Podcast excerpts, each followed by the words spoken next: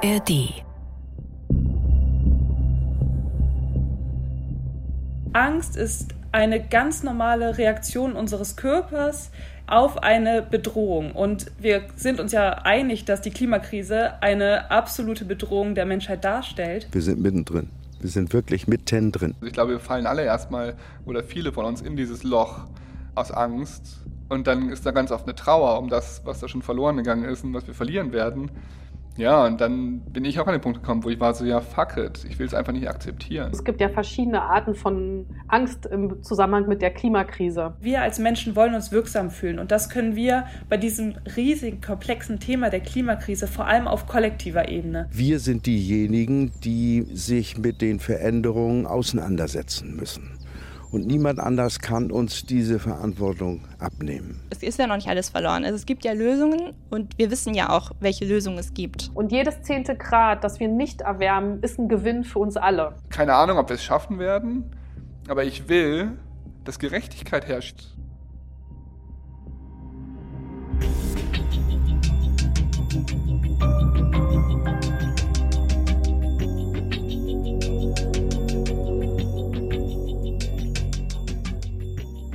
Klimaangst. Krank aus Sorge vor der Zukunft. Ein Recherche-Podcast von Bremen 2.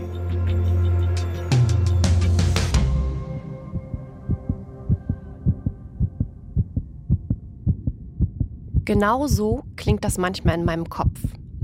Da höre ich meinen Herzschlag ganz laut und höre mein Blut in den Ohren rauschen, mir wird heiß und kalt und dann steigt so ein Gefühl der Panik in mir auf. Und das passiert, wenn ich über ein ganz bestimmtes Thema, über ein ganz bestimmtes Problem nachdenke und über eine ganz bestimmte Krise. Hallo, ich bin Lisa, ich bin Reporterin bei Bremen 2 und ich habe Klimaangst. Und genau darum soll es heute hier gehen, im Recherche-Podcast von Bremen 2, jederzeit auch zu hören in der ARD Audiothek. Die Erderhitzung und die damit sich jedes Jahr verschärfende Klimakrise macht mir immer mehr Sorgen. Dabei beschäftige ich mich eigentlich schon seit vielen Jahren mit Klima- und Umweltthemen. Ich kenne die Faktenlage und ich kenne auch die Probleme. Aber 2022 hat für mich wie irgendwie kein Jahr vorher gezeigt, wie gravierend diese Auswirkungen jetzt schon bei einer Erwärmung von etwas mehr als einem Grad seit dem vorindustriellen Zeitalter sind. Und dann gab es diesen einen Moment, in dem ich das erste Mal dieses Panikgefühl hatte. Mit Herzrasen und kreisenden Gedanken. Panik, dass das alles irgendwie nicht mehr zu reißen ist. Dass wir auf den Abgrund zurasen und wir nichts mehr tun können. Das ist mir bei dieser Nachrichtenmeldung passiert. Der Thwaites-Gletscher in der Antarktis schmilzt schneller ab als erwartet. Das zeigt eine Studie. Von dem Abbruch wären Küstenstädte weltweit betroffen. Dieser Gletscher, um den es da geht, wird auch Doomsday-Gletscher genannt, also der Weltuntergangsgletscher. Die Welt wird nicht untergehen, wenn der schmilzt, aber er ist einer von mehreren Kipppunkten in der Klimakrise. Und wenn die überschritten werden, dann hat das alles unumkehrbare Folgen. Für die Ökosysteme, die Umwelt und eben dann auch für uns alle. Ich habe plötzlich wirklich Angst bekommen und ich glaube, ich bin nicht die Einzige, der das so geht. Die unsichere Zukunft, die nahende Katastrophe macht uns panisch und unruhig, ja fast dann auch ohnmächtig. Und da habe ich mich gefragt, was hat es eigentlich auf sich mit dieser Klimaangst? Ist das schon eine psychologische Diagnose? Und was können wir eigentlich tun, um dagegen anzukämpfen und vielleicht sogar etwas Gutes daraus zu ziehen, uns mit diesem sehr schwierigen Thema auseinanderzusetzen? Ich muss sagen, für mich war diese Recherche eine Reise, um auch meinen eigenen Ängsten zu begegnen. Aber auch, um mehr darüber zu lernen, was die Klimakrise nicht nur mit unseren Lebensgrundlagen, sondern auch mit uns Menschen macht, mit unserer Psyche. Und das war eine Reise, die war nicht ganz einfach. Aber das werdet ihr ja gleich hören. Also ich würde sagen, los geht's. Bevor wir uns die Klimaangst selber anschauen, müssen wir erstmal auf das schauen, was diese Angst überhaupt auslöst. Die Klimakrise. Das scheint für viele Menschen ganz weit weg zu sein. Was interessiert mich eine Flut in Pakistan, Dürreperioden in verschiedenen afrikanischen Ländern, Waldbrände in Südamerika? Davon sieht man Bilder in den Nachrichten, mit dem eigenen Alltag hat das ja aber doch nichts zu tun. Aber egal wie weit weg diese Ereignisse zu sein scheinen, wir sind mittendrin in der Krise, auch wenn wir es hier vielleicht noch nicht so hart bemerken. Für Bremen, wo ich wohne und arbeite, ist zum Beispiel der steigende Meeresspiegel ein echtes Problem. Und dieses Problem beginnt auch in der Ferne, im ewigen Eis. Und das verändert sich unaufhaltsam. Dann läuft es jetzt. Das ist Maria Hörhold. Sie ist Glaziologin am Bremerhavener Alfred Wegener Institut und forscht seit vielen Jahren am grönländischen Eisschild. Da haben wir jetzt eben zuletzt halt in einer Studie gezeigt, dass die Erwärmung auch mitten auf dem Eisschild angekommen ist. Also wir können da eindeutig nachweisen, dass auch auf dem Eisschild in 3000 Meter Höhe wirklich weit weg von allem es wärmer ist. Und wir können halt auch zeigen, dass diese Erwärmung einhergeht mit einem Anstieg ähm, oder mit dem ja, Anstieg des Schmelzens des grönländischen Eisschildes. Und das heißt, ähm, wenn dieses Eisschild schmilzt, dass ich eben einen Beitrag zum Meeresspiegel habe. Und auch sie sagt, Klimaangst hatte sie auch schon. Denn sie sieht eigentlich auf jeder ihrer Forschungsreisen, wie sich das Eisschild in Grönland immer mehr verändert. Und jetzt kann man sich Grönland wie so einen großen, schweren Tanker vorstellen. Der ist jetzt in Bewegung gesetzt. Also er verliert Masse und das kann ich nicht innerhalb von einem Jahr äh, an- und ausschalten. Also dieser Tanker ist in Bewegung gesetzt und bei den Szenarien, wenn wir sagen, wir machen so weiter wie bisher, dann können wir bis zum Jahre 2100 damit rechnen, dass allein Grönland 50 Zentimeter Meeresspiegelbeitrag leistet. Und das ist eine Katastrophe für Millionen von Menschen auf diesem Planeten, weil eben ihre Lebensräume zerstört werden. Maria Hörhold sagt, dass die Krise schon da ist, das sei vielen Menschen gar nicht bewusst. Viele verdrängen das, was jetzt schon auf der ganzen Welt passiert. Und das, obwohl Wissenschaftlerinnen wie sie eigentlich schon seit Jahrzehnten davor warnen, welche Folgen die Klimakrise für die Menschheit, für den Planeten, für die Ökosysteme haben können. Und deswegen, glaubt sie, sei auch das Handeln sowohl in der Politik als auch in der Gesellschaft eben im Moment noch so langsam. Und auf eine gewisse Weise spielt da auch wieder das eine Rolle, was ich fühle die Angst? Also es gibt ja verschiedene Arten von Angst im Zusammenhang mit der Klimakrise. Und das eine ist die wirklich die adaptive Reaktion auf die Angst vor den Folgen. Und das andere ist eine unbewusste Angst, die wir alle haben, die ja zu den verschiedenen Reaktionen führt, die die Menschen haben im Umgang mit der Krise, nämlich verdrängen, aggressiv werden, bagatellisieren. Und das ist diese innere heimliche Angst, die wir Menschen haben vor Veränderungen. Und die und die ist einfach wichtig, dass man sich darüber bewusst ist, dass wir alle die irgendwo haben. Ja, wir wollen unser Leben nicht ändern, unseren Status quo nicht ändern. Ich kann das verstehen, wie überwältigend so eine Angst ist. Ich fühle mich, wie wahrscheinlich ganz viele, total überfordert von dieser Klimaangst. Ja, fast eigentlich gelähmt.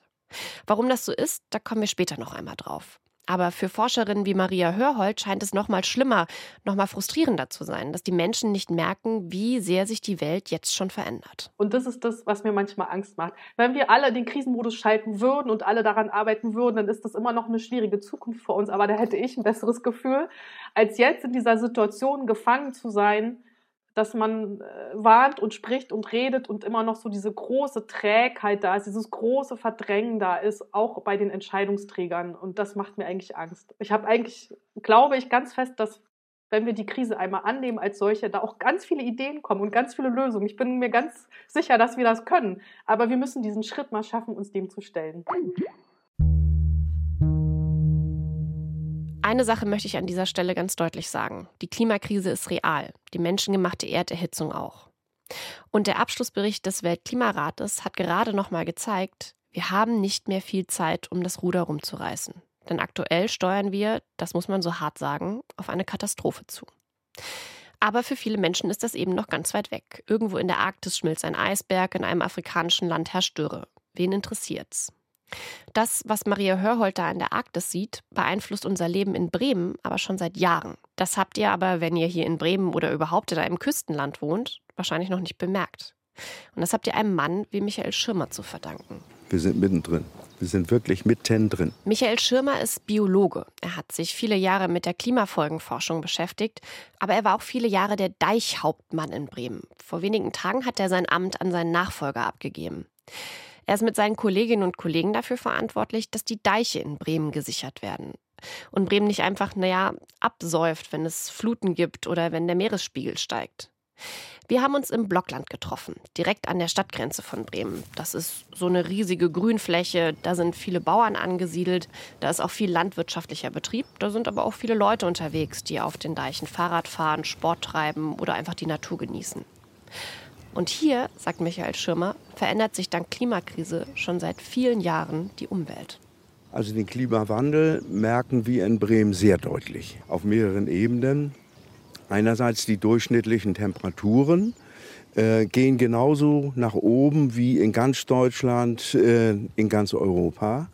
Zum Teil sogar ein bisschen stärker, weil auf dem Festland die Temperaturen schneller ansteigen als auf dem Ozean. Also wir sind mittendrin und das bedeutet natürlich, dass genau das, was wir hier jetzt gerade sehen, wir haben keinen Winter mehr. Seit Jahren, seit mittlerweile fast Jahrzehnten werden die Frosttage immer weniger. Also die Temperaturen gehen hoch und wir haben gleichzeitig eine Verringerung der sommerlichen Niederschläge. Und das betrifft zum Beispiel eben auch das Blockland sehr deutlich. Das sind ja große Grünlandflächen, die ursprünglich von der Weser und aus Grundwasser her eigentlich immer eher feucht waren. Es nennt sich auch Feuchtgrünland. Und mittlerweile bei diesen heißen, trockenen Sommern ist die Verdunstung von diesen großen Grünlandflächen so intensiv, dass wir das frühere Entwässerungssystem umdrehen müssen zu einem Bewässerungssystem. Wir haben das große Glück, äh, dass die Wümme immer noch genügend Wasser führt, sodass wir an mehreren Stellen, zum Beispiel an der, der wir äh, jetzt hier stehen, äh, Wasser aus der Wümme in das Grabensystem im Blocklein einleiten können. Und wir überlegen sogar noch eine weitere Zuwässerungsmöglichkeit zu schaffen, damit diese Grünlandareale äh, auch in heißen, trockenen Sommern grün bleiben. Vor ein paar Jahren, sagt Michael Schirmer, hat er das erste Mal erlebt, wie dieses Feuchtgrünland sich in so eine richtige braune, dürre Fläche verwandelt hat. Und da hat er gesagt, da hatte er es das erste Mal mit der Angst zu tun bekommen. Denn auch diese Deiche, auf denen wir da standen, sind eigentlich große Erdhügel, auf denen Gras und Kräuter wachsen. Und wenn die trocken werden, bekommen sie Risse. Und wenn der Bewuchs abstirbt, wird dieser Erdhügel nicht mehr geschützt.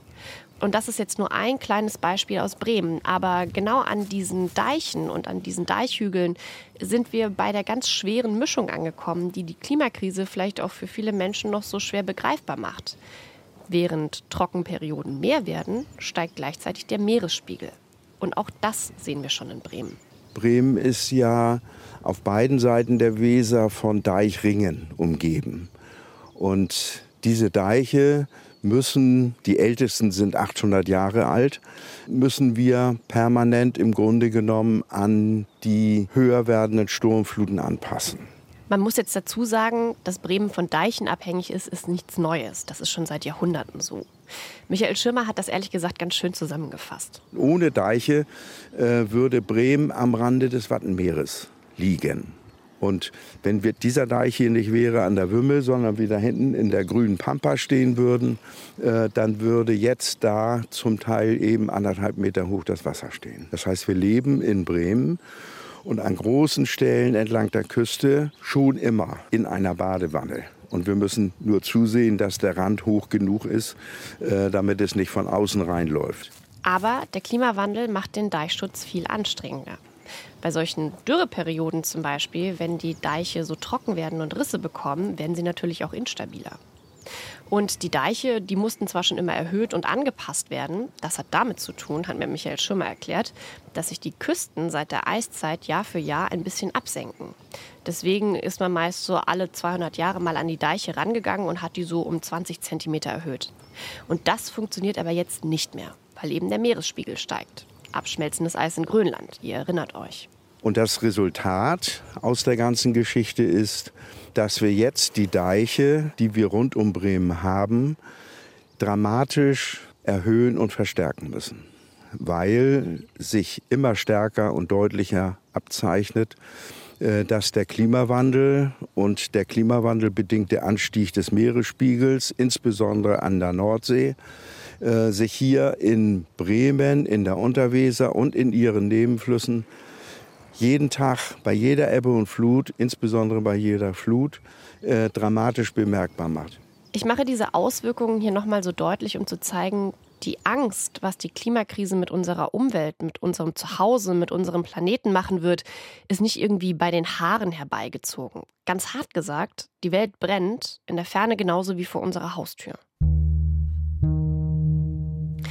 Die Klimakrise ist aber eben nicht nur eine Herausforderung für unsere Lebensgrundlagen, sondern auch für unsere geistige Gesundheit. Und das trifft vor allem junge Menschen. Ich habe da mal ein paar Fakten gesammelt. Eine internationale wissenschaftliche Studie hat 2021 herausgefunden, dass die Hälfte der Kinder und jungen Erwachsenen aus zehn Ländern wie Brasilien, Frankreich, Großbritannien und den USA Angst vor den Folgen der Klimakrise haben. Ein Drittel ist sehr besorgt und nur knapp fünf Prozent sind nicht besorgt. 75 Prozent, und das fand ich wirklich erschreckend, stimmen dieser Aussage zu. Die Zukunft ist beängstigend. Und 56 Prozent glauben, die Menschheit sei dem Untergang geweiht. Und deshalb sagen auch knapp 40 Prozent, dass sie unschlüssig sind, ob sie zum Beispiel mal Kinder bekommen wollen. Ich finde, das sind Zahlen, die einen wachrütteln, die einem klar machen, wie tief diese Klimaangst sitzt und naja, wie sie auch das Leben gerade von jungen Generationen beeinflusst. Denn ich muss sagen, ich habe auch Klimaangst und ich kann diese Gedanken und diese Gefühle komplett verstehen. Werfen wir mal einen genauen Blick auf Deutschland. Da zeigt der Jugendtrend 2022-2023, dass die Hälfte der Befragten zwischen 14 und 29 Jahren sich Sorgen um den Klimawandel macht. Bei 16 Prozent macht sich mit Blick auf die Zukunft Hilflosigkeit breit. Und ein Viertel ist mit der eigenen psychischen Gesundheit unzufrieden. Da sind wir also bei dieser Mischung, dieser Angst vor dem Klimawandel, der Hilflosigkeit und ja auch diesen Auswirkungen auf die psychische Gesundheit angekommen.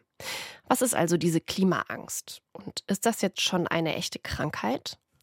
Darüber habe ich mit Lena Müller gesprochen. Sie ist Psychologin und Vertreterin der Gruppe Psychologists for Future. Dann wäre ich bereit. Also genau, dann könnten wir starten. Lena Müller sagt selber, dass sie auch schon einmal so einen Moment der Klimaangst hatte. So ein unbestimmtes Gefühl der Unruhe in ihr, das sie gar nicht so richtig zuordnen konnte. So wie ich also. Für sie war das der Grund, sich der For Future-Bewegung der Psychologinnen und Psychologen anzuschließen und sich damit, naja, auch gegen die Krise einzusetzen. Damit sind wir eigentlich schon mitten im Thema, aber dazu gleich mehr. Für mich erstmal die wichtigste Frage, ist Klimaangst schon eine Diagnose? Klimaangst ist keine Diagnose und Klimaangst ist auch nicht pathologisch, also nicht krankhaft sozusagen, sondern, um das jetzt ein bisschen auszuführen, Angst ist eine ganz normale Reaktion unseres Körpers ähm, auf eine Bedrohung. Und wir sind uns ja einig, dass die Klimakrise eine absolute Bedrohung der Menschheit darstellt. Was bei der Klimakrise so schwierig ist, ist, dass sie so ein komplexes Phänomen ist. Die Angst wurde aus der evolutionären Sicht vor allem für uns beschaffen, wenn wir direkten Gefahren, also unmittelbaren Gefahren gegenüberstehen. Zum Beispiel der Tiger, der uns gegenübersteht, das heißt, unser Körper wird in Angst versetzt. Was heißt das erstmal? Ich werde darauf aufmerksam gemacht, dass eine Gefahr vor mir steht. Das heißt, Angst hat eine Signalwirkung. Außerdem ist Angst dafür da, Ressourcen zu rekrutieren, also Energie bereitzustellen, um mich mit dem Problem, was vor mir steht, auch auseinanderzusetzen. Mit unmittelbaren Gefahren wie dem Tiger oder wie vielleicht ein Auto, was auf uns zukommt und wo wir Angst haben, dass es nicht rechtzeitig stoppt, da haben wir dann Möglichkeiten zu reagieren. Und das ist wiederum das Überwältigende bei der Klimakrise. Durch dieses sehr komplexe Problem ist es nicht ganz klar, welche Handlung jetzt genau meine Angst sozusagen verkleinern kann. Okay, mein Körper sagt mir also ganz deutlich, wenn dieses Herzrasen, dieses Pochen in meinen Ohren losgeht, da ist eine Gefahr. Achtung. Und ja klar, wenn ich mir die ganzen Prognosen für die nächsten 10, 20 oder 100 Jahre für unser Klima anschaue, wenn ich mir anschaue, wie warm dieser Planet wohl ist, wenn ich 60 Jahre alt bin, wenn ich sehe, was das für unsere Lebensgrundlagen bedeutet, dann ja, die Gefahr ist ziemlich eindeutig. Aber immerhin, eine echte Diagnose ist diese Klimaangst nicht. Aber sie kann zu einer Diagnose werden. Und dann ist es wichtig, sich Hilfe zu holen, sagt Lena Müller. Von einer generalisierten Angststörung spricht man dann, wenn Anspannung, Besorgnis, Befürchtungen in Bezug auf alltägliche Ereignisse ähm, erlebt werden und wenn ja, verschiedene Symptome mindestens sechs Monate lang an den meisten Tagen dieser sechs Monate erfüllt sind. Und diese Symptome können zum Beispiel sowas sein wie Schwitzen, Atembeschwerden, Gefühl von Schwindel, Herzrasen, Kälteschauer, ja Ruhelosigkeit oder so ein Kloßgefühl im Hals. Und dann kann man von einer Pathologie, also von einer psychischen Erkrankung sprechen, mit der man dann auch auf jeden Fall ähm, sich an psychotherapeutische Hilfe wenden sollte. Das kann dann so weit gehen, dass Menschen wegen dieser Angst oder dieser Angststörung ihren eigenen Alltag nicht mehr bewältigen können. Und wie gesagt, da sollte man sich Hilfe holen. Dann kann man zum Beispiel die Kassenärztliche Vereinigung anrufen und sich dort Hilfe holen. Die erreicht man über die Durchwahl 116 117. Ihr könnt auch aber erstmal mit eurem Hausarzt oder eurer Hausärztin drüber sprechen, wenn ihr merkt, dass ihr solche Symptome habt. Und bei den Psychologists for Future gibt es auch ganz viele Informationen dazu, wie man mit Klimaangst umgeht und auch, wie man damit umgeht, wenn sich diese Klimaangst in eine echte Diagnose verwandelt. Lena Müller sagt, es ist erstmal total normal, mit Angst auf sowas Überwältigendes wie die Klimakrise zu reagieren. Und es sei gut und sinnvoll, diese Angst auch zu würdigen und zuzulassen, weil man nur so auch an seine Gefühle rankommt. Und die müssen irgendwann eben auch raus. Das ist sogar sehr, sehr menschlich. Sie empfiehlt deshalb, über solche Ängste auch mit Freunden oder Familienmitgliedern zu reden, damit sie nicht unterdrückt werden. Denn dabei kommt vielleicht auch raus, andere haben die gleichen Ängste. Und schon fühlt man sich mit seinen Sorgen nicht mehr ganz alleine. Das kann eine enorme Entlastung sein. Wenn man denkt, man ist ganz alleine, obwohl es allen anderen genauso geht, nennt sich das übrigens pluralistische Ignoranz, sagt Lena Müller. Das passiert zum Beispiel, wenn ich mich mit meiner Klimaangst in der Minderheit fühle, obwohl das eigentlich ganz viele Menschen betrifft. Und wenn ich dann die Gefühle in mich hineinfresse, schadet das meiner psychischen Gesundheit. Dass solche Ängste vor allem junge Menschen treffen, das bestätigt auch Lena Müller. Also natürlich die, die von der Klimakrise wahrscheinlich noch viel mehr mitbekommen werden. Aber es gibt eben auch ganz, ganz viele Leute, die diese Krise verdrängen. Und dann noch die, die so komplett vor der Krise kapituliert haben und keine Chance mehr für die Zukunft sehen. Auch das haben wir schon eben bei den Umfrageergebnissen gehört. Aber das sind irgendwie auch beides Angstreaktionen. Dann verdränge ich jetzt einfach mal. Aber in was es auch resultieren kann, ist in eine sogenannte zweite, also sekundäre Emotion, also eine Bewertung meiner Angst. Das heißt, ich bewerte meine Angst mit, ich weiß nicht, was ich jetzt machen soll. Das heißt, ich fühle mich hilflos und wenn ich für diese Hilflosigkeit keine Auswege finde, das heißt keine Handlungsalternativen aufgezeigt werden, dann kann das in Resignation, das war auch noch ein Thema, was angesprochen wurde, ähm, resultieren. So dieses, ja, okay, jetzt gebe ich auf. Und dementsprechend Verdrängung und Resignation sind nicht das gleiche. Verdrängung ist wirklich dieses Wegschieben der schon wahrgenommenen Angst. Unsere Resignation würde eher stattfinden, wenn ich keine Handlungsalternative für mich feststelle und dann auch komplett resigniere, obwohl ich diese Hilflosigkeit und Angst immer noch empfinde. Dieses Wegschieben, das habe ich, glaube ich, auch lange gemacht. Mir war zwar klar, dass es die Klimakrise gibt und dass sie ernst ist, aber es ist nicht so richtig bei mir angekommen, wie massiv sich unser Leben dadurch ändern und, naja, wahrscheinlich auch verschlechtern wird. Das ist mir erst in den vergangenen Jahren richtig klar geworden. Und damit bin ich nicht alleine, sagt Lena Müller. Sie sagt, 80 Prozent der Menschen in Deutschland machen sich Sorgen ums Klima und wollen auch etwas tun, aber nur ein Drittel redet tatsächlich darüber. Denn dieses drüber reden ist schon echt die erste Hürde. Die Angst wahrzunehmen geht meistens auch nur, wenn wir diese unmittelbare Bedrohung empfinden. Und wenn wir aber auf die Straße gehen in Deutschland, wenn wir in den Supermarkt gehen, die Regale sind voll, die Autos fahren, es scheint ja eine absolut heile Welt zu sein. Und deswegen ist das Verdrängen auch einer der Mechanismen, die einfach bei uns, für uns in Deutschland, das ist in anderen Teilen der Welt natürlich anders, sehr, sehr einfach sind.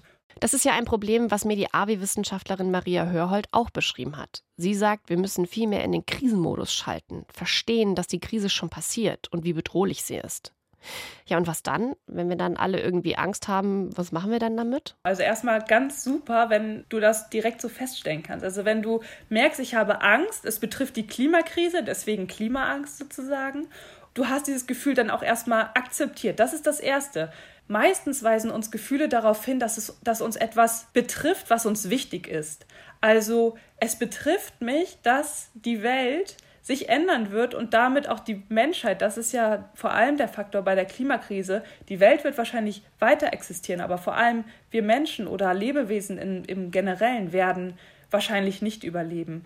Und das heißt, ich kann dann einordnen, okay, ich habe Angst davor, dass mein Leben in 50 Jahren nicht mehr so aussehen wird wie heute. Genau, das ist halt eben ein sehr überwältigendes, lähmendes Gefühl. Und hier will ich noch mal ein paar Zahlen aus der internationalen Studie zur Klimaangst nennen, die ich vorhin schon mal erwähnt hatte. Denn nicht nur die unsichere Zukunft macht vielen jungen Menschen Angst, sondern zwei Drittel sind auch frustriert, weil sie sagen, die Regierungen der Welt tun nicht genug, um eine Klimakatastrophe zu verhindern. Sie sagen, die Politik tun nicht genug, um den Planeten und die zukünftigen Generationen zu schützen. Und die Hälfte fühlt sich ignoriert und abgewiesen.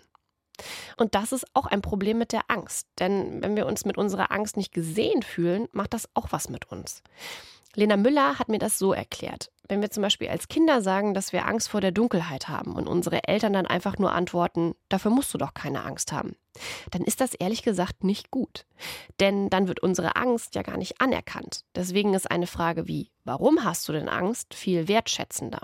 Und genauso ist das mit der Klimaangst. Wenn wir die einfach wegschieben oder Leute sagen, ach, da musst du doch jetzt keine Angst vor haben, das kommt doch erst in 20, 30, 40 Jahren auf uns zu, dann machen wir uns halt eben auch nicht klar, wovor wir da Angst haben. Und dann kommt eben dieses Gefühl auf, dass wir abgewiesen werden.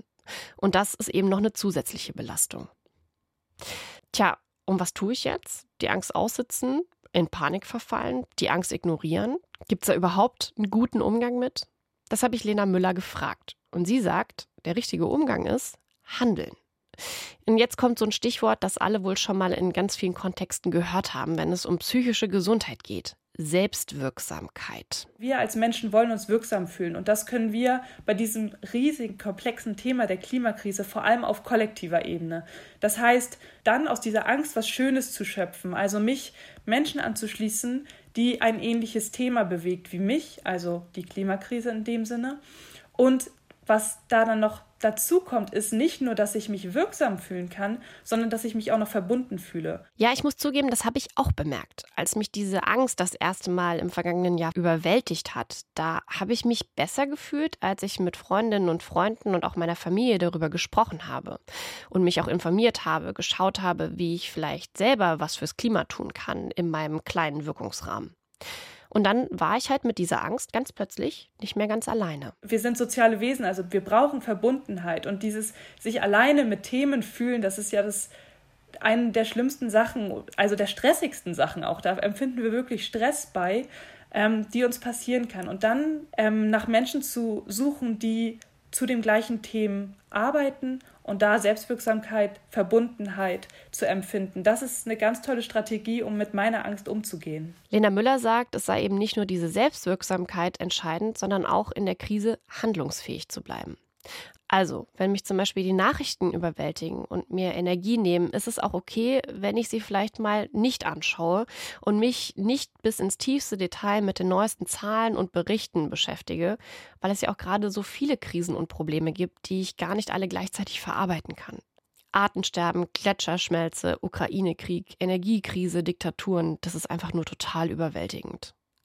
Und in dem Zusammenhang haben übrigens wir Medien, wir Journalistinnen und Journalisten eine echt wichtige Rolle. Da kommen wir später auch nochmal drauf. Aber das macht alles eben etwas mit uns, mit unserer psychischen Gesundheit. Und deswegen engagieren sich Menschen wie Lena Müller auch bei den Psychologists for Future, weil sie sagt, die psychischen Folgen der Klimakrise werden viel zu selten diskutiert. Die Gefühle, die diese Krise auslöst, bleiben viel zu oft unberücksichtigt. Also ein kleines Zwischenfazit an dieser Stelle. Klimaangst ist keine Diagnose, keine psychische Krankheit. Aber sie kann der Anfang einer psychischen Krankheit sein, eben wenn sich diese Symptome immer mehr verfestigen und unseren Alltag massiv beeinflussen. Und bevor diese Klimaangst eben zu einer richtigen Krankheit wird, müssen wir ins Handeln kommen. Wir müssen aktiv werden, vielleicht uns einer Gruppe anschließen, die ähnlich denkt wie wir. Das sagt zumindest Lena Müller. Es gibt Umweltschutzorganisationen, es gibt viele For Future Gruppen, es gibt Nachbarschaftsprojekte, die sich fürs Klima einsetzen. Und das sind so Sachen, das habe ich jetzt schon sehr oft in meiner Recherche gelesen. Der Angst etwas entgegensetzen, nicht tatenlos rumsitzen, damit sich diese Gedanken eben nicht verfestigen. Aber wie genau kann das aussehen? Darüber wollte ich mit jemandem sprechen, der zu Jahresbeginn seinen Job gewechselt hat, um sozusagen den extremsten Weg des Handelns zu wählen, finde ich zumindest. Raphael Thien ist das. Er war früher freier Journalist und Autor. Er hat für große Magazine wie den Spiegel aus aller Welt berichtet. Und Anfang des Jahres hat er eben diesen Job aufgegeben, um zur letzten Generation zu wechseln, der Gruppe von Aktivistinnen, die gerade in ganz Deutschland mit ihren Blockadeaktionen für Diskussionen sorgen. Raphael Thien hat im Januar ein Statement dazu rausgegeben, warum er ausgerechnet zur letzten Generation nicht zu irgendeiner anderen Klimaschutzbewegung gewechselt hat. Weil er nicht mehr tatenlos zusehen will bei der Klimakrise, weil er etwas tun will, weil er handeln will, weil er den Fatalismus aber auch nicht mehr zulassen will. Und deshalb will ich mit ihm über die Klimaangst sprechen. Als wir zum Gespräch verabredet waren, war es Dienstag, der 21. März. Ich sage das so genau, weil das genau einen Tag nach der Veröffentlichung des neuesten IPCC-Berichtes, also des Abschlussberichtes des Weltklimarates war.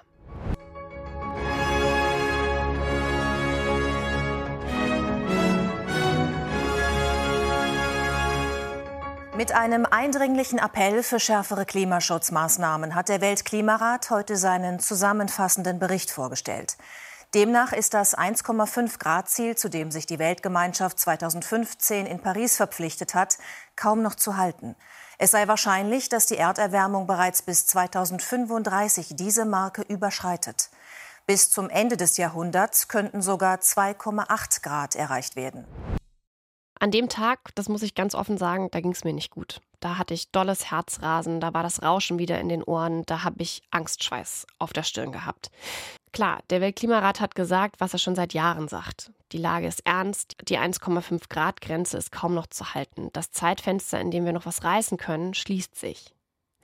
Und deswegen frage ich Raphael, wir haben uns vorher auf ein Du geeinigt, gleich am Anfang, wie er den Tag vorher erlebt hat. Ich lese die Nachrichten nicht mehr.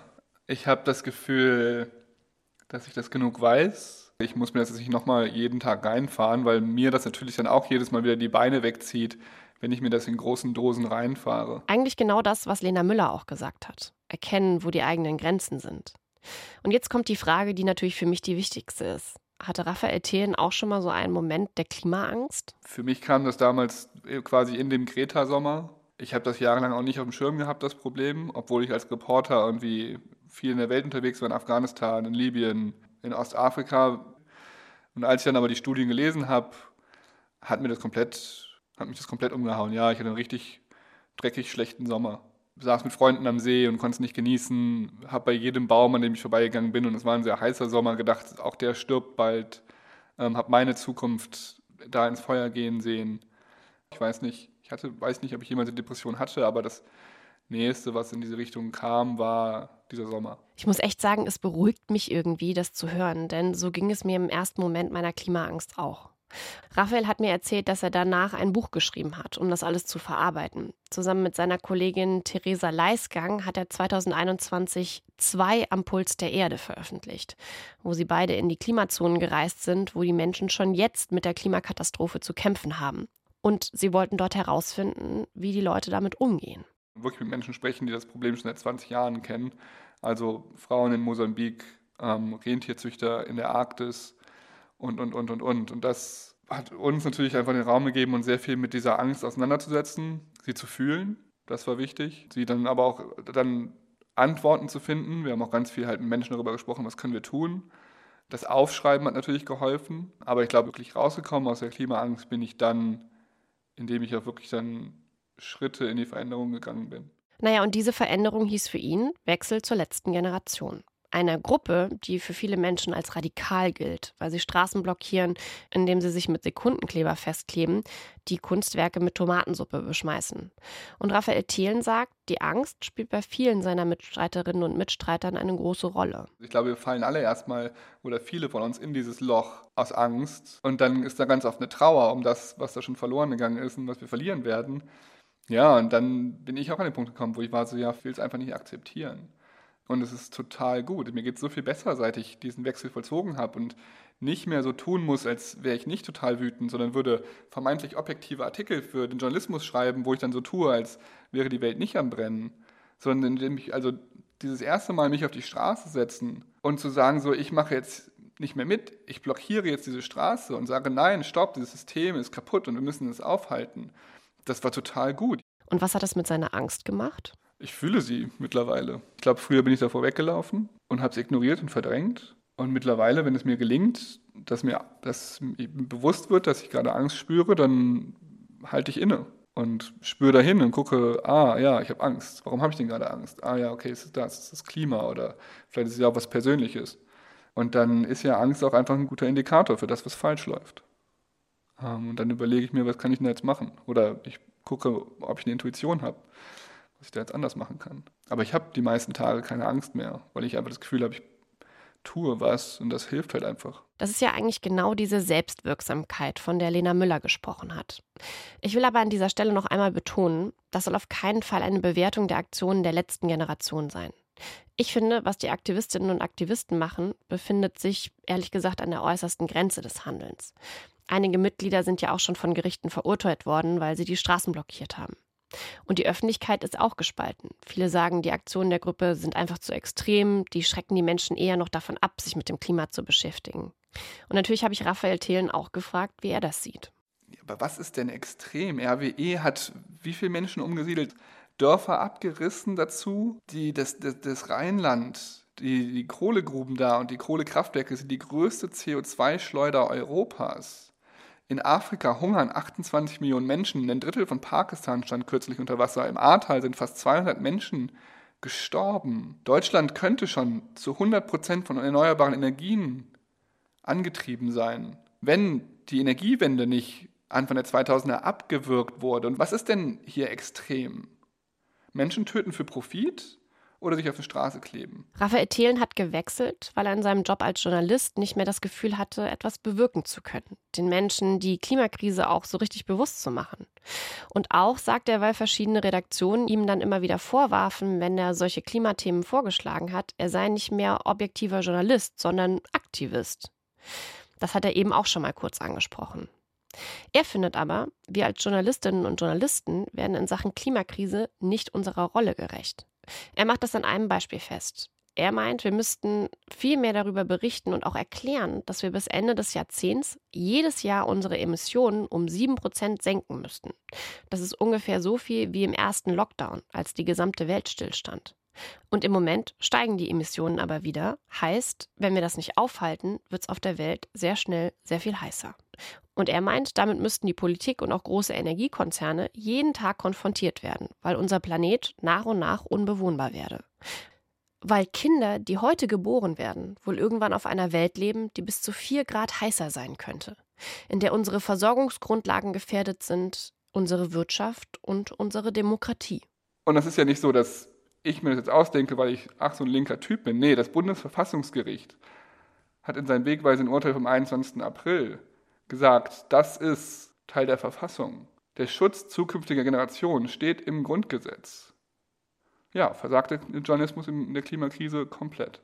Aber macht nicht genau das Angst? Ist es nicht irgendwie viel zu viel, wenn wir jeden Tag mit diesen fürchterlichen Fakten konfrontiert werden? Wenden sich die Leute dann nicht ab und ignorieren dann ihre Angst, um das alles irgendwie zu ertragen? Natürlich haben wir als Medien eine ganz große Verantwortung, was die Vermittlung der Krise angeht, was die Vermittlung aller Krisen angeht. Aber weil es jetzt gerade so viele komplexe Krisen auf einmal gibt, haben es auch Journalistinnen und Journalisten schwer, diesen Themen gerecht zu werden oder sie eben auch angemessen zu vermitteln. Manchmal lässt sich eine vielschichtige Debatte eben nicht auf ein paar Zeilen auf einer Zeitungsseite zusammenfassen oder in eine kurze Nachrichtenmeldung packen und schon gar nicht in einer einfachen Schlagzeile zusammenfassen. Wie also den Leuten vermitteln, wie ernst es mit der Klimakrise ist und ihnen gleichzeitig helfen, mit ihren Ängsten in Bezug auf die Zukunft umzugehen. Darüber habe ich mit Elena Matera gesprochen. Wir haben viele Jahre in Bremen bei einer Zeitung zusammengearbeitet und schon da hat sie sich mit Klima- und Nachhaltigkeitsthemen auseinandergesetzt. Inzwischen ist sie freie Journalistin mit genau diesem Themenschwerpunkt und berichtet unter anderem für die Riff Reporter und hat eine Kolumne bei web.de und gmx.de. Und auch sie sieht Probleme bei der Klimaberichterstattung. Ich glaube, das große Problem ist gerade bei der Klimaberichterstattung oder generell bei der Berichterstattung, dass eben zu viele Krisen auf uns einprasseln und wir dadurch automatisch verdrängen. Und das ist ja auch komplett natürlich. Also ich habe auch oft diese Momente, wo ich einfach denke, es wird mir zu viel und ich will mich jetzt einfach hinlegen und keine Nachrichten mehr hören. Und ich glaube, das geht sehr vielen Leuten so. Da äh, hilft konstruktiver Journalismus enorm weiter, dass man einfach versucht, eben die Menschen wieder dahin zu bringen, dass sie wieder das Gefühl haben, ähm, es gibt eben noch Hoffnung, beziehungsweise man kann auch noch was ändern, weil es, man kann ja was ändern. Es gibt ja noch, es ist ja noch nicht alles zu spät. Es gibt ja noch Auswege, wie wir zum Beispiel auch die 1,5 Grad Grenze erreichen würden. Rein wissenschaftlich, rein technisch ist es möglich. Dieses Stichwort konstruktiver Journalismus ist für Sie entscheidend. Das ist aktuell eine ziemlich beliebte Richtung in den Medien, um gerade so was Unbegreifbares und Beängstigendes wie die Klimakrise greifbar und auch verständlich zu machen, ohne dabei Angst zu machen. Und damit setzt sich Elena auch auseinander. Wie kann man eigentlich Klimakrise so vermitteln, dass ähm, Menschen das auch lesen wollen und eben nicht sofort abgeschreckt sind? Weil ich glaube, das ist auch momentan das Problem, dass die Leute eben auch ähm, diese ganze Zahl an Nachrichten und Krisen so ermüdend finden und dadurch, glaube ich, auch das Klimathema sehr verdrängen. Und äh, der konstruktive Journalismus kann da auf jeden Fall helfen. Und das bedeutet eben nicht positiver Journalismus. Es bedeutet auch nicht, Sachen zu beschönigen. Also konstruktiver Journalismus bedeutet, dass man die Probleme klar benennt, weil sonst kommt man auch überhaupt gar nicht erst in einen Lösungsmodus. Man muss die Dinge, die Probleme klar benennen. Und äh, da muss man eben aber fragen, was jetzt, was für Möglichkeiten gibt es, wie können wir es besser machen, welche Länder machen es schon besser, was für Initiativen gibt es. Also es geht vielmehr darum, dass man konstruktiv Lösungen mitdenkt. Elena Matera stimmt Raphael Thelen zu, dass viel mehr über Klima berichtet werden müsste, damit die Menschen die Zusammenhänge besser verstehen. Damit sie verstehen, dass die Klimakrise in alle Lebensbereiche reinreicht. Gesundheit, Politik, Wirtschaft, ja sogar in den Sport. Und auch, dass es jetzt schon unzählige Ansätze gibt, die Krise zu bekämpfen. Sie macht das an der konventionellen Landwirtschaft fest. Es sei wichtig zu berichten, wie viele Treibhausgasemissionen sie verursache und wie gefährlich sie für die Biodiversität und die Böden sein könne. Gleichzeitig könne man aber auch darüber berichten, wie viele Bauern jetzt schon daran arbeiten, auf regenerative Landwirtschaft umzustellen und damit die Natur zu schützen.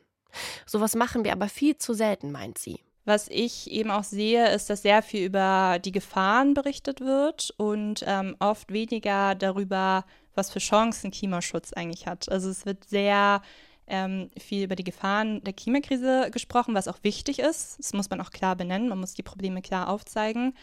Aber ähm, danach kommen immer solche Diskussionen wie, wie teuer ist Klimaschutz? Was kostet es uns?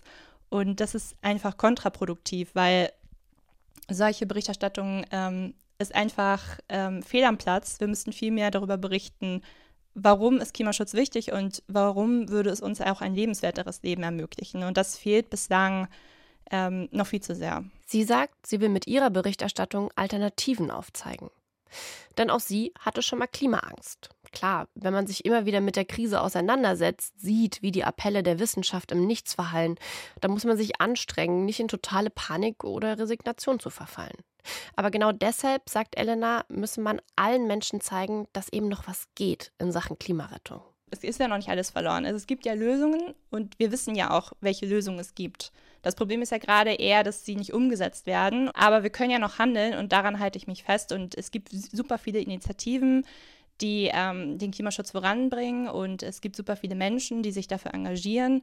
Mich motiviert zum Beispiel auch, ähm, dass immer mehr Menschen generell sich für Klimaschutz interessieren. Also ich meine, blicken wir mal ein paar Jahre zurück, also vor 2018, bevor Greta überhaupt ähm, auf die Straße gegangen ist. Ähm, ich glaube, Klimawandel war da überhaupt gar kein Thema und das hat sich unglaublich gewandelt.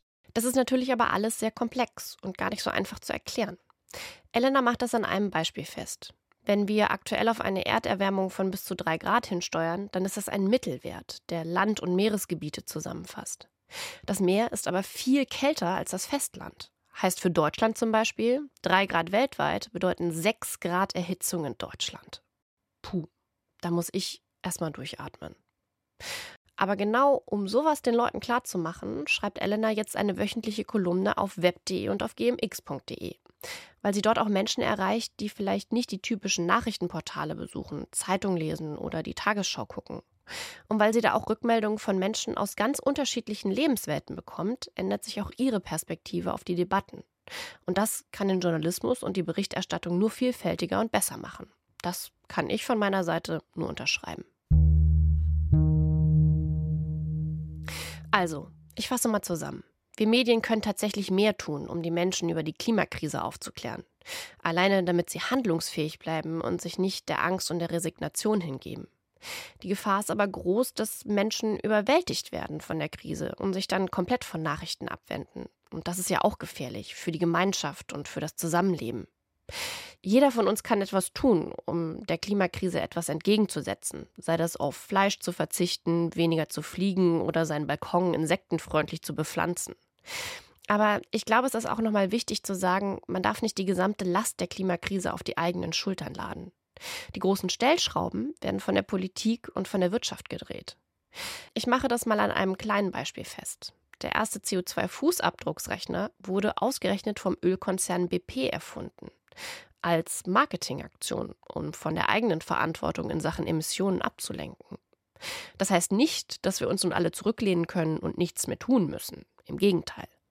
Aber aktuell ist es so, dass wir selbst als vegan lebende Menschen, die nicht heizen, Ökostrom beziehen und auf 10 Quadratmetern leben, trotzdem noch mehrere Tonnen CO2 produzieren, weil die Energieversorgung eben nicht nachhaltig ist.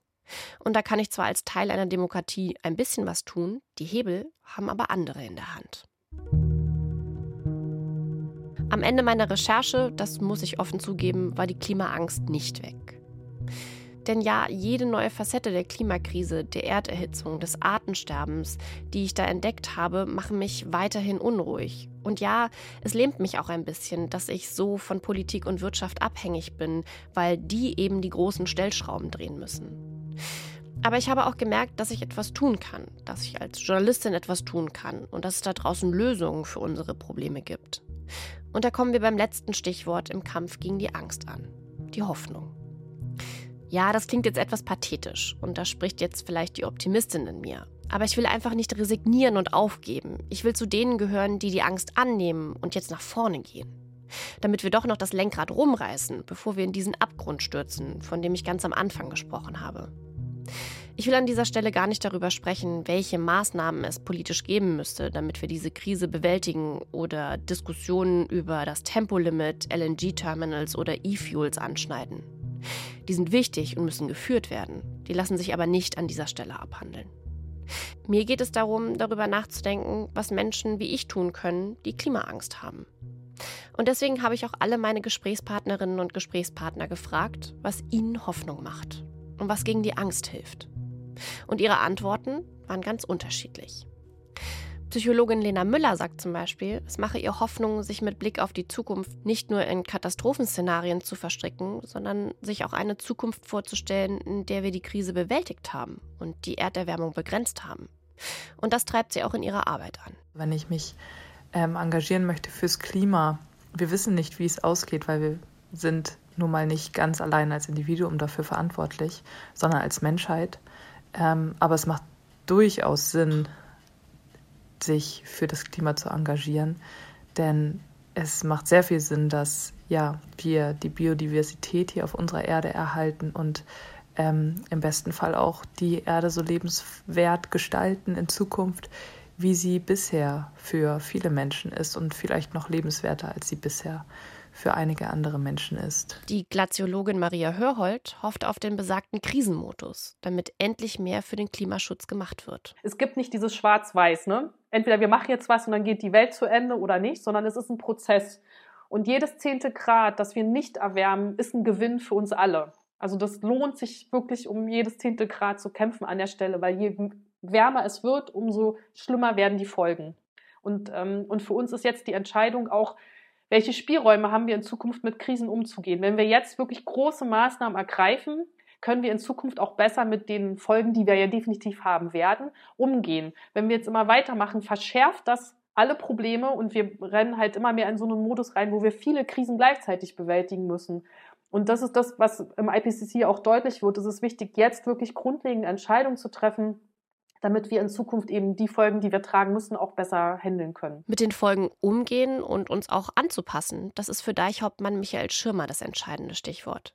In seinem Beruf machen ihm deshalb ganz pragmatische und kleine Schritte Hoffnung. Wir sind diejenigen, die sich mit den Veränderungen auseinandersetzen müssen. Und niemand anders kann uns diese Verantwortung abnehmen. Und äh, insofern, weil ich immer auf der Seite, sagen wir mal, wissenschaftlich auch auf der Seite der Macher gewesen bin, war es für mich immer klar, zum Beispiel Fließgewässer müssen renaturiert werden. Dann kommen sie mit den Veränderungen durch den Klimawandel viel, viel besser zurecht als ein begradigter, kanalisierter Graben. So.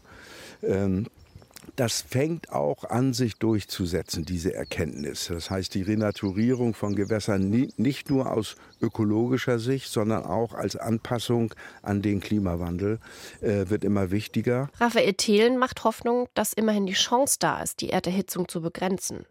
Und dass es auch in der Geschichte immer wieder Momente des plötzlichen Umdenkens gab. Wir haben alle Technologien. Wir haben in der Vergangenheit soziale Kipppunkte erreicht. Niemand hat sehen kommen, dass die Berliner Mauer fallen würde. Niemand hat das Frauenwahlrecht oder das Ende der Sklaverei voraussehen können. Das sind trotzdem alles Sachen, die sind dann auf einmal passiert.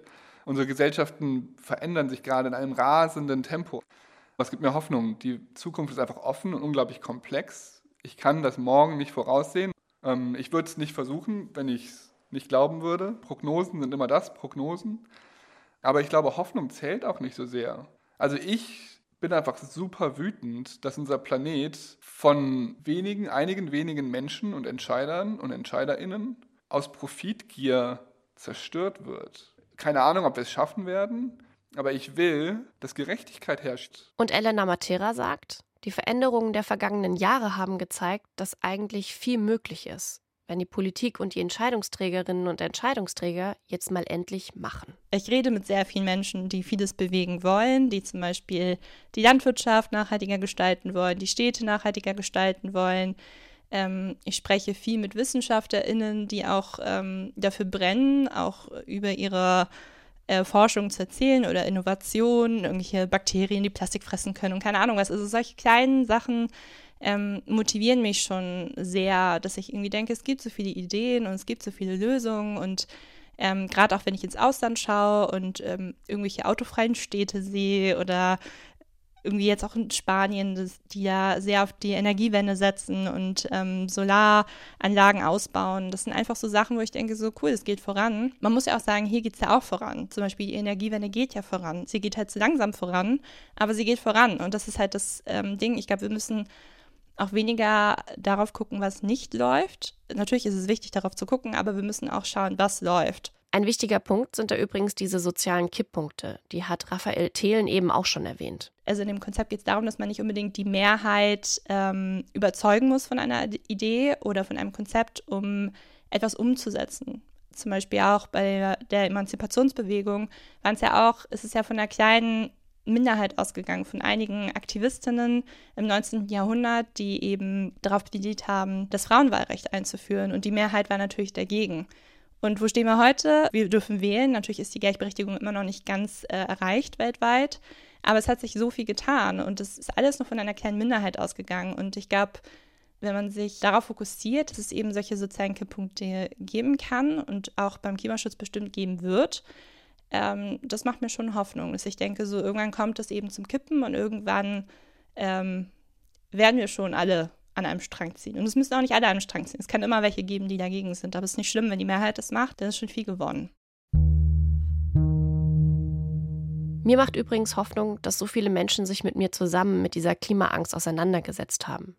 Dass jeder meiner Gesprächspartnerinnen und Gesprächspartner gesagt hat, ja, ich hatte auch schon Klimaangst. Denn es zeigt mir, dass ich mit meinen Problemen nicht alleine bin. Und es zeigt mir, dass es viele Menschen gibt, die etwas verändern wollen, die gegen diese Angst ankämpfen. Und es zeigt, dass wir viel mehr über psychische Folgen der Klimakrise reden müssen. Denn wenn wir vor lauter CO2-Abdruck und Ökobilanz die Menschen aus den Augen verlieren, ist das alles andere als nachhaltig. Diese sehr persönliche Reise, auf die ihr mit mir gegangen seid, ist jetzt am Ende.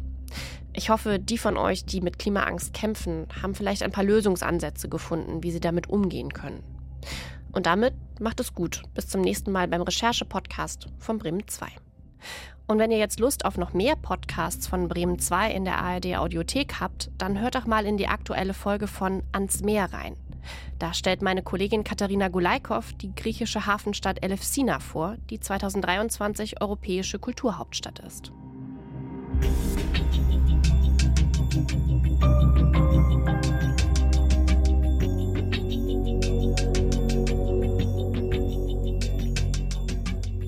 Klimaangst.